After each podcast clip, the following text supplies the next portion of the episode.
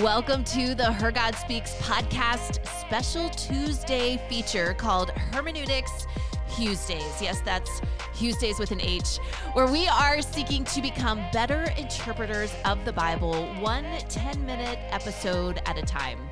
I'm your host, April Swears. Let's learn stuff together.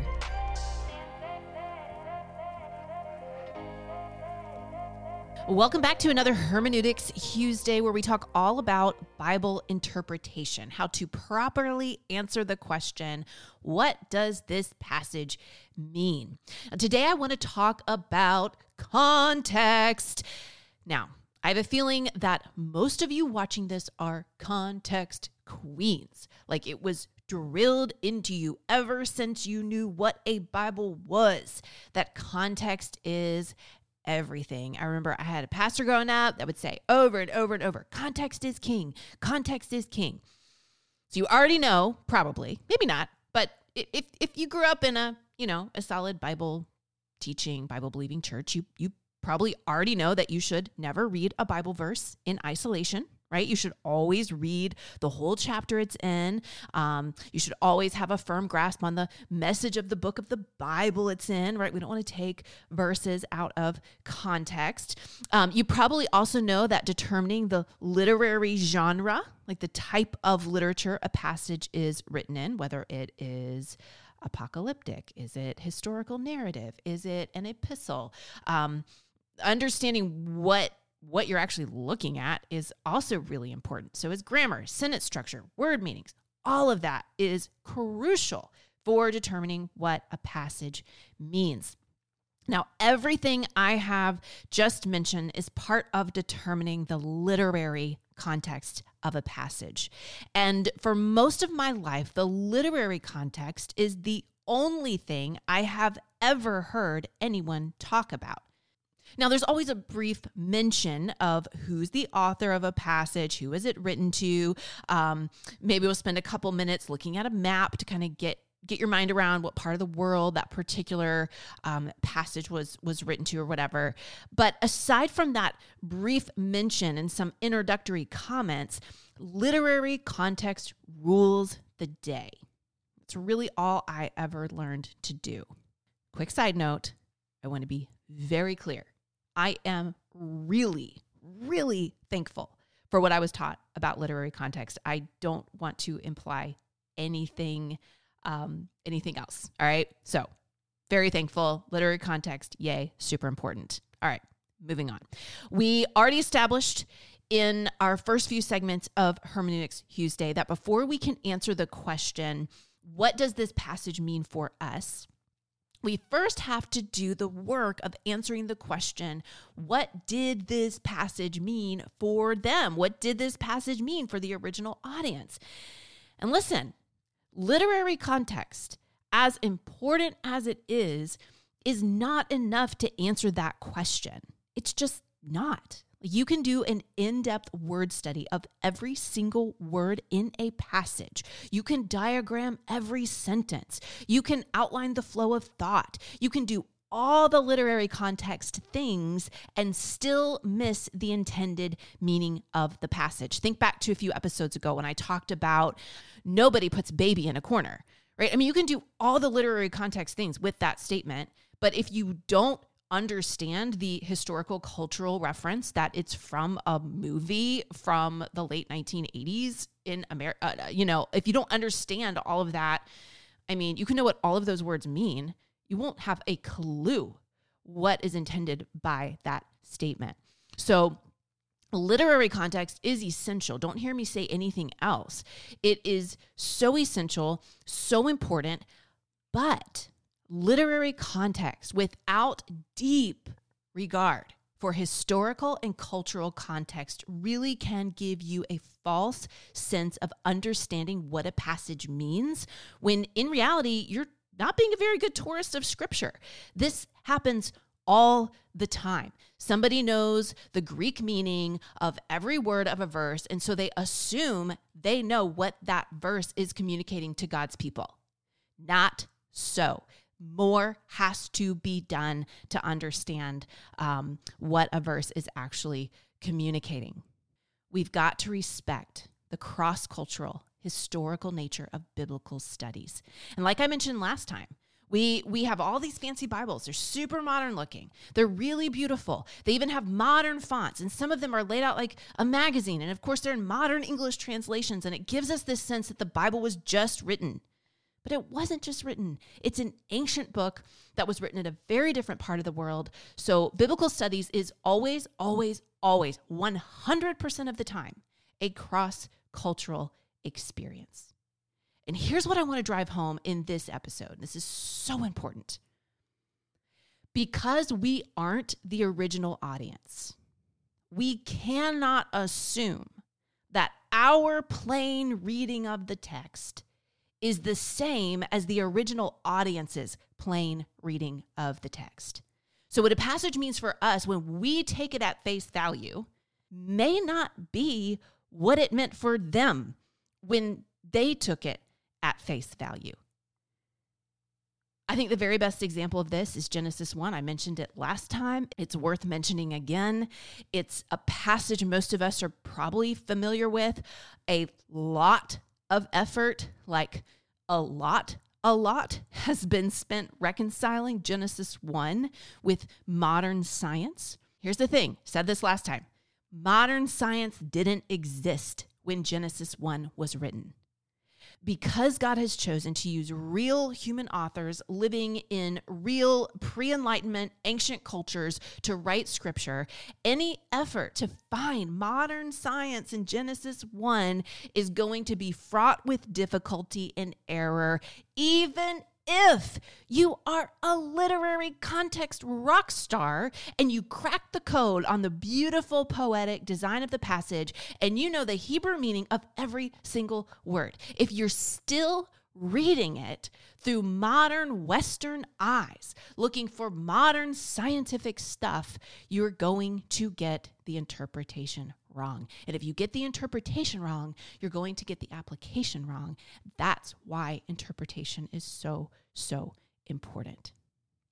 Now, what most people who sit in great Bible teaching churches every Sunday have never heard is that Genesis 1 is a temple text. And the reason they've never heard this is because you have to do some comparative studies to understand this. You have to know uh, about the historical, cultural context of the passage. Now, I just learned this a couple of years ago. It is still rocking my world, blowing my mind. I learned this from a Bible scholar named John Walton in his book, The Lost World of Genesis 1. I want to read you an excerpt from this book, um, and I've posted a link to the book in the show notes. If you're interested in getting a copy, you really should get a copy. This book, probably one of the most formative books for me in terms of understanding the big picture, the big story of the Bible. It, it's oh, it's just so so foundational. Anyway, here's the excerpt. I'm quoting John Walton here. In the traditional view that Genesis 1 is an account of material origins, Day seven is mystifying. It appears to be nothing more than an afterthought with theological concerns about Israelites observing the Sabbath, an appendix, a postscript, a tack on. In contrast, a reader from the ancient world would know immediately what was going on and recognize the role of day seven. Without hesitation, the ancient reader would conclude that this is a temple text, and that day seven is actually the most important of the seven days. In a material account, day seven would have little role. But in the functional account, as we will see, it is the true climax without which nothing else would make any sense or have any meaning. Now, how could reactions be so different? The difference is the piece of information that everyone knew in the ancient world and to which most modern readers are totally oblivious. Here's the information deity rests in a temple and only in a temple. This is what temples were built for.